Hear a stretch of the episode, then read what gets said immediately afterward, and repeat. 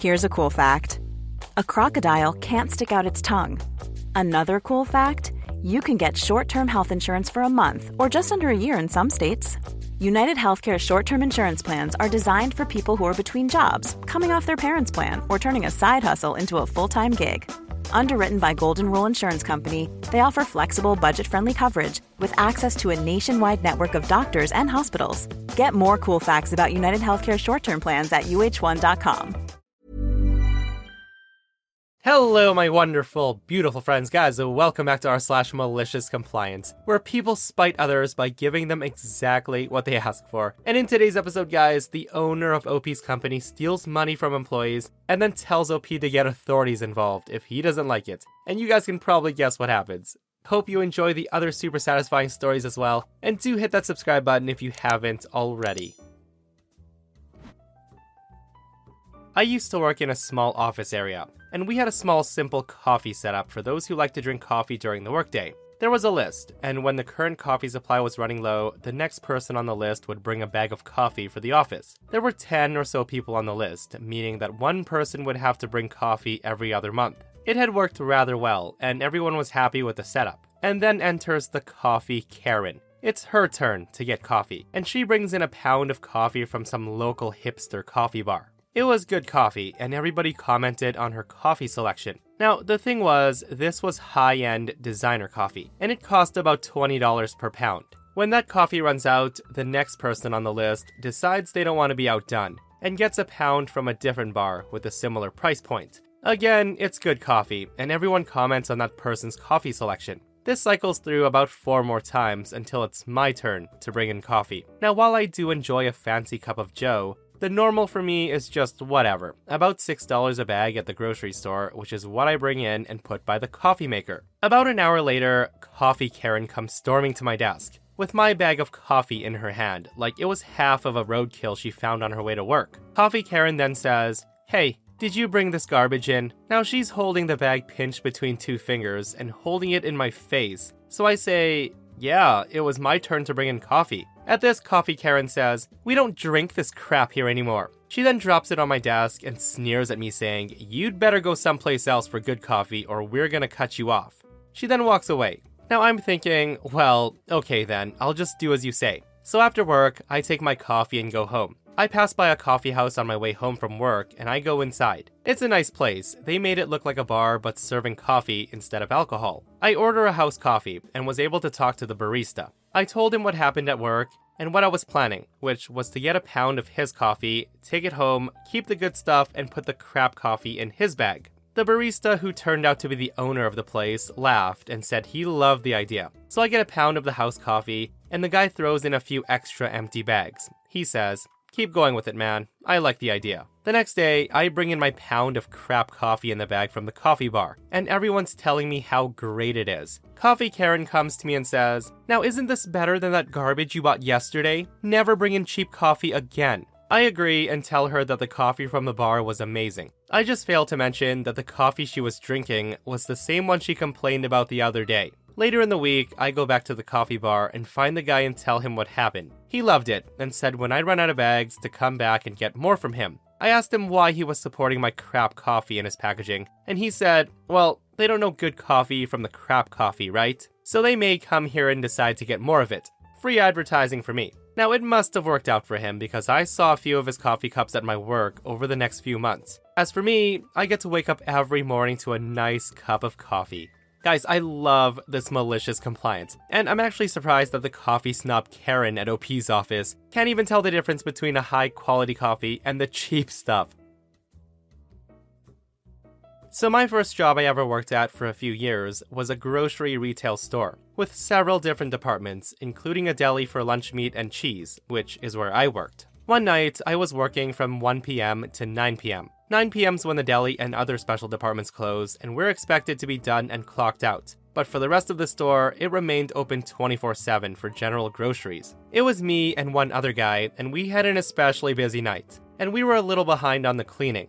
We had the meat slicing machines already coated with sanitizer after working for 15 minutes to get all the little meat chunks and shavings out of every corner, as we were pretty serious about making sure those things were as clean as can be. It's about 8:55 at this point, and we're almost late to leave, and the store we worked at did not like to pay overtime. If you were getting any amount of overtime, you would get chewed out the next day for it, even for a little amount. Now, this is the point where a woman walks up to the counter and she starts looking through the product as we had a glass case filled with a bunch of types of our lunch meats pre sliced and ready to go. She looks at one and says, I want this turkey one right here, but I want it freshly sliced. Now, I of course look to my coworker, and we can both see the two slicers we have are still covered in the sanitizer we use, and they're drying. Now, as per the food safety protocol written on the bottle, it says to allow 20 to 30 minutes minimum for the sanitizer to dry after application. So I tell her, Well, ma'am, we can't really do that right now. Our slicers are both being cleaned at the moment, as the department's closed in 5 minutes, but I'll be glad to get you something here from the cold case.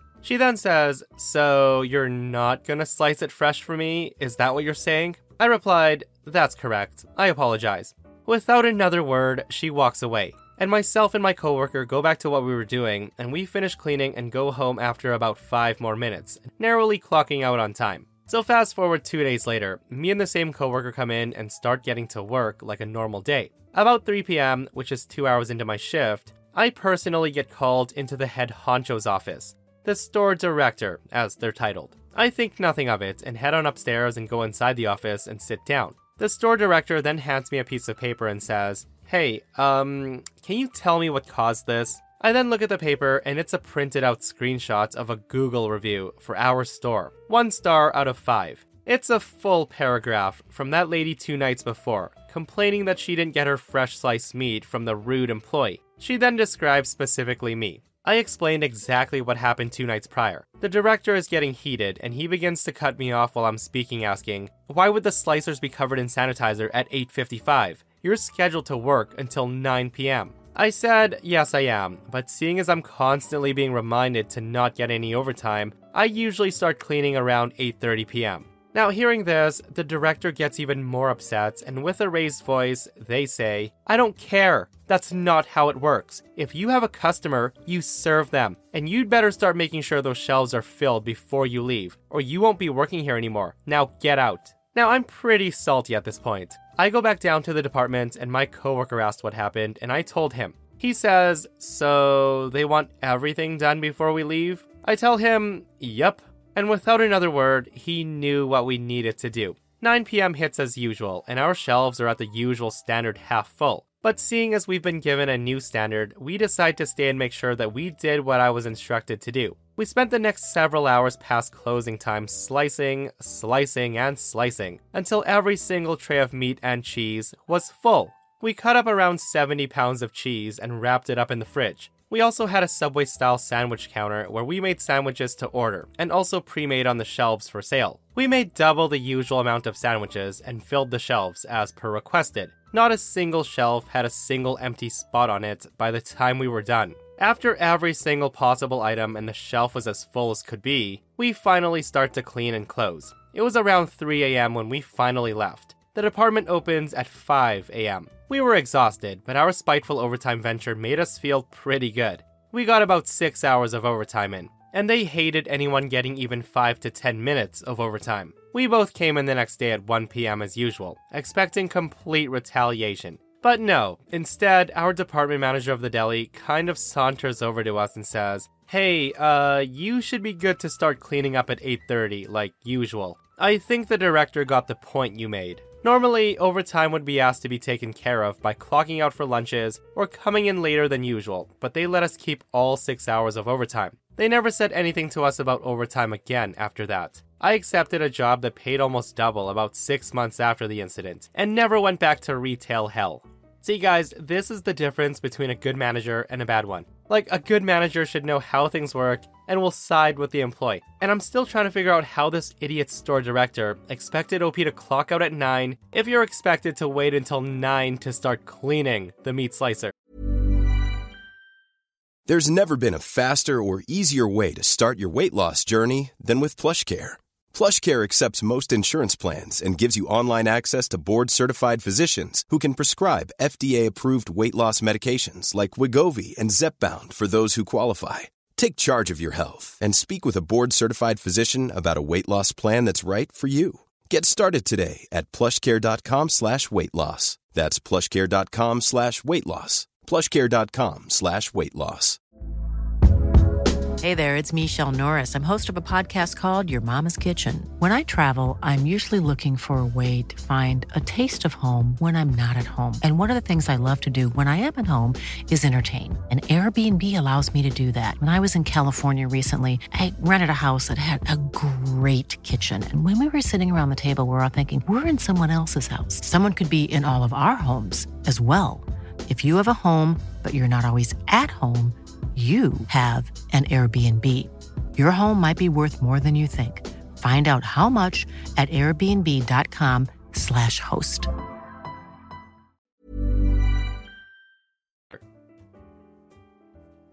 A few years back, I worked for a small company that was owned by two friends. The company was going strong when I started, but after 10 years there, the place was going downhill fast. One day, we discovered the bosses had not been making payments to our retirement funds for over two years, owing tens of thousands of dollars to the employees. This was the final straw for me, and I gave them two weeks' notice. As I was basically the last manager there, most of the employees also quit with me, and this really pissed off the owners who thought I was somehow overreacting. I made them ensure that they would pay me what I was owed, or I would get the tax agency involved. A few weeks later, I get an email detailing repayments, significantly less than what I was owed. When I emailed back, they told me that they had taken hours I owed in time of lieu out of what I was owed in superannuation, and that if I had a problem with that, they would have no issue speaking to the authorities about the hours I stole from them. Now, this, of course, is highly illegal. For one, we've had no contract laying out that I would have to repay owed hours. Secondly, they most definitely cannot take that money from my superannuation repayments. I decided not to reply, to save the email and move straight onto the tax agency. This took a very long time, as the process is very slow. But after about a year and several different tax representatives, I one day get a call out of the blue from one of the owners. This was a very angry, very threatening call asking why I reported them to the tax agency and why I was determined to ruin their lives. I told him exactly why I did it and that he reaped what he sowed. A few days later, I get an email from the tax agency telling me that they'll be repaying what I was owed, plus interest accrued, for the now three plus years they didn't pay.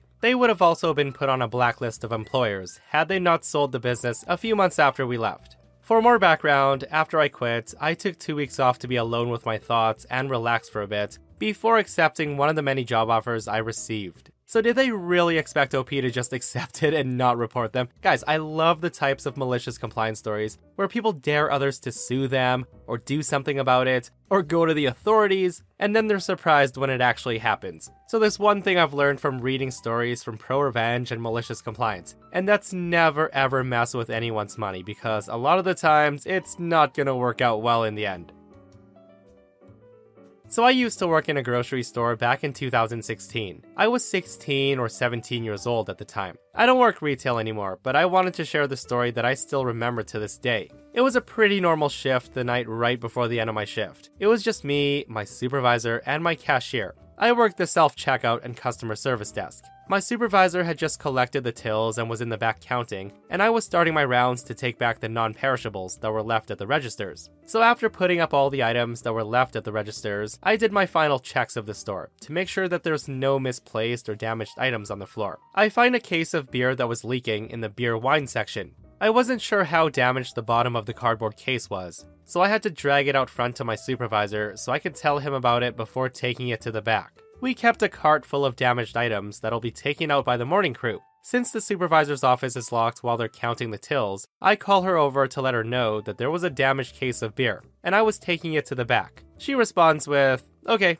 sounds good. So I take it to the back place with the rest of the damaged items and go back to the front to see if there's anything else my supervisor wants me to do. There isn't, so I clock out. The next couple of days are fine as I finish up the week and wait for next week's schedule to be posted, and I find out that I'm not scheduled for the next week. I figure there must have been some sort of mistake, as there was someone working at the same grocery store who shared my first name. I go upstairs to my manager's office and ask him about the schedule and why I wasn't scheduled. He responds with, Oh, my bad. I forgot to tell you that you are suspended until the investigation is over. By the way, can you train your replacement today on the self checkout and customer service desk? Now, I was confused and annoyed at the moment, so I don't really pay attention to the second part of his comment and ask him what he's talking about. My manager says, We caught you stealing that case of beer that you took to the back. And until the police investigation's complete, you won't be working here anymore. Please turn in your uniform, your name tag, and badge. You are gone. I'm furious, but I decide that I would just go with a bit of malicious compliance in the situation.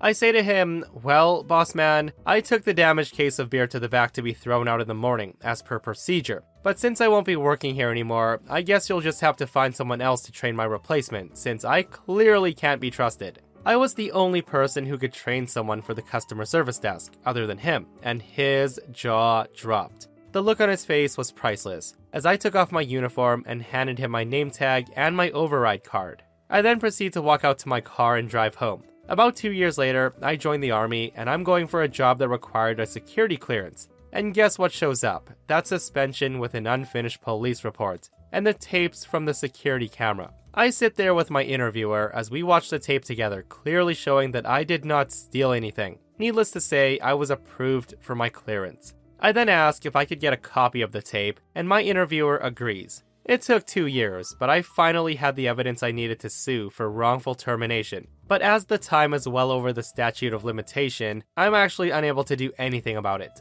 Either way, I decide to go pay my old workplace a visit over my Christmas break. And a couple of people recognize me, including my old boss. He tells me that thieves like me aren't welcome in his store, that I need to leave, or he'll be calling the police. I told him to call them and that this claim would surely hold up when I showed them the copy of the video footage of me stealing. In the end, the police get called and did nothing. I got three muffins free of charge thanks to my favorite supervisor, and it was worth it. Guys, I'm actually surprised they didn't look at the video footage before letting OP go. Like, you'd think that's the first thing they would do before even launching an investigation and calling police, right? Is to check the cameras. Like, someone needs to get fired.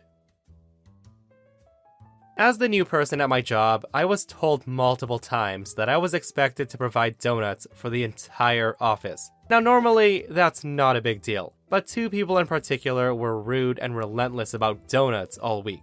Others joined in also. Apparently, these people recently extorted two boxes of Krispy Kremes from someone else. Now, the examples of their behavior included mentioning buying donuts 20 plus times. They would name call, interrupt meetings, power off my computer, refuse to answer legit work questions until I buy the donuts. And the list goes on and on. So here's the problem. I was hired as a senior at 30 years old, and I was not necessarily loving the idea of being told to buy donuts over and over. Hazing really didn't seem appropriate at this point of my career, or for anybody else. I didn't want to be a bad sport my first week, so I played along. I politely said that I will not have time this week, but I'll get to it eventually. In terms of the workforce, I was mature, but I wasn't a very mature person overall. I needed a creative way to address this problem. So on my way to work, I decided to pick up a cheap bag of small powdered hostess donuts at the gas station. I distribute the donuts one by one, desk by desk, making sure to do so barehanded from the bag. I presented the donuts extremely politely, careful to mask my passive aggressive FU to the donut process. The reaction from staff was a lot like the deer in headlights look. People had no idea if I was a really nice but clueless person, or if I was totally saying F you to the entire donut idea. Most people took the safe choice of being pleasant in return. Some people tried to refuse, but I mentioned the big deal about buying donuts and still left a donut on every desk. I had originally considered providing a donut to everybody, except for the last two idiotic pushy people. I start verbally setting it up where they would not receive a donut. However, these two idiots were still openly verbally complaining about donuts as adults. I could tell that this was not going to go away. They could not take a hint to back off. My idea to passive aggressively snub them was no longer good enough. This had to be more direct. I decided I was 100% done with these guys, regardless of the consequences. I told them I had another idea. I then grab a plastic knife from the break room and cut the remaining donut in half the long way.